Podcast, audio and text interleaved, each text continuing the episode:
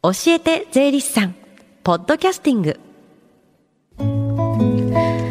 FM 横浜ラブリーデー近藤紗友がお送りしています。時刻は11時23分です。この時間は教えて税理士さん毎週税理士さんに私たちの生活から切っても切り離せない税金についてアドバイスをいただきます。今月の担当は東京地方税理士会上田誠さんです。よろしくお願いします。よろしくお願いします。お久しぶりですね、はい、9月以来の出演になりますが今日はどんなお話でしょうか？はい。もう12月になり勤務先から年末調整の書類が届いているリスナーの皆さんもいらっしゃると思いますが今年から年末調整に関する改正点が多くありますので、うん、今回は年末調整の注意点についてお話しさせていただきたいと思います。はい12月になると年末調整は定番のテーマだと思いますが年末調整まずどういうものなのか教えてください、はい、年末調整とは年末に1年間給与から差し引かれた所得税額まあ源泉所得税ですけれどもそれと1年間の給与の総額から配偶者控除や保険料控除など差し引いた所得税額との差額まあ還付とか追加徴収になるんですけどそれを調整される作業です、はい、年末調整をすると所得税の計算が終わっていますので確定申告を原則しなくても大丈夫です、うん、年末調整をした場合は確定申告をしなくていい、はい、では年末調整の注意点を教えてください、はい、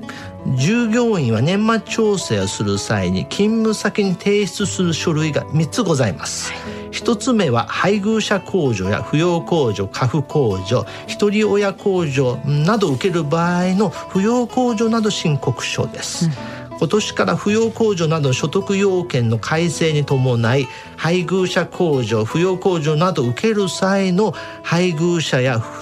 親族の所得が10万円引き上げとなり48万円以下給与収入のみの方の場合は年収103万円以下。これは昨年と同じですけれども、なそういうことになります、うんうん、配偶者控除配偶者特別控除を受ける場合の配偶者の所得は133万円以下となります、はい扶養控除を受ける場合は本人の所得制限はあるんですか、えー、そうですね。あの扶養控除を受ける場合は本人の所得制限はございません、うんはい、ただし配偶者控除を受ける場合は本人の所得が1000万円以下となります、はい。ところであの一人親控除という言葉が出てきましたが家父控除変わったんですか？はい家父控除はですねあの一人親世帯を公平にするため今年から改正されました。特別家父控除と男性の家父控除廃止され、うん、一人親控除と女性の家父控除の2つになりました。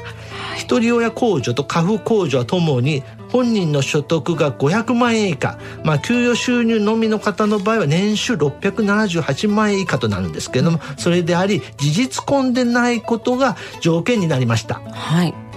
本人の所得が500万円を超えると一人親控除と家父控除は受けられなくなるんですね。あそうですね。ただしあの一人親控除の場合ですけれど、はい、控除額が35万円です。はい、ただ女性も男性も対象です。うん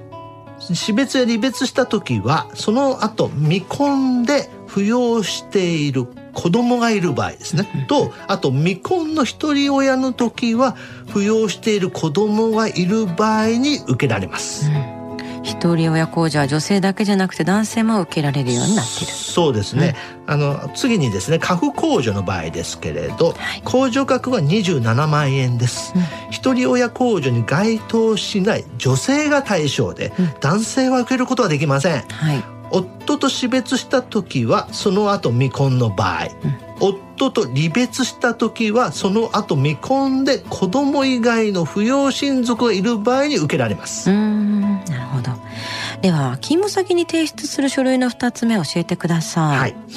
勤務先に提出する書類の2つ目として基礎控除申告書配偶者控除など申告書所得金額調整控除申告書です、うん、昨年までは配偶者特別控除申告書でしたが今年から基礎控除は本人の所得が2500万円以下が対象となりましたので基礎控除申告書も追加されました。基礎控除を受けるにはは基礎控除申告書を勤務先に提出する必要がございます、うん、基礎控除を受けるには基礎控除申告書を提出する必要があるんですね。そうですね、え次にですね配偶者控除を受ける場合ですけれども、はい、配偶者の所得が95万円以下で本人の所得が900万円以下の場合は扶養親族扶養控除申告書だけでなく、うん、配偶者控除など申告書も勤務先に提出が必要でございます。うん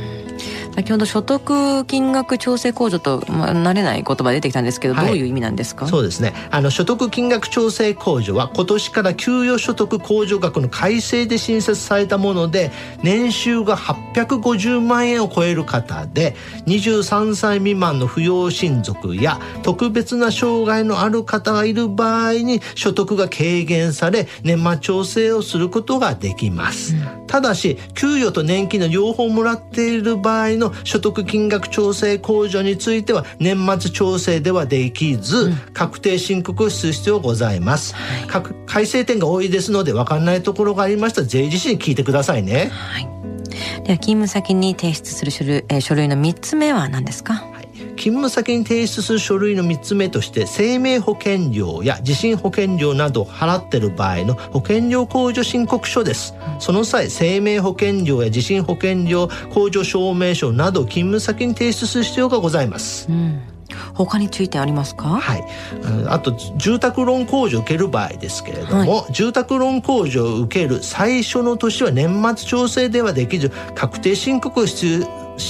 要がありますが、2年目以降は年末調整することができます、うん、その際は税務署から送付されました住宅借入金など特別控除申告書と金融機関から送付されました住宅ローンの年末残高証明書を勤務先に提出する必要がございます、うん。さ最後に聞き逃した。もう一度聞きたいという方このコーナーはポッドキャスティングでもお聞きいただけます。FM 横浜のホームページまたは iTunes ストアから無料ダウンロードできますのでぜひポッドキャスティングでも聞いてみてください。番組の SNS にもリンクを貼っておきます。この時間は税金について学ぶ教えて税理士さん。今日のお話は年末調整の注意点についてお話しいただきました。上田さんありがとうございました。ありがとうございました Lingers on the fading sound of footsteps so clear to hear whenever I find you with empty beer bottles in your hand. I see someone four years old staring back at me. Once you told me you don't know who you are there are pieces of you lost somewhere along the way. And You've been searching hopelessly in a wrong place. Cause they have always been with you from the very start. So many years you haven't been yourself.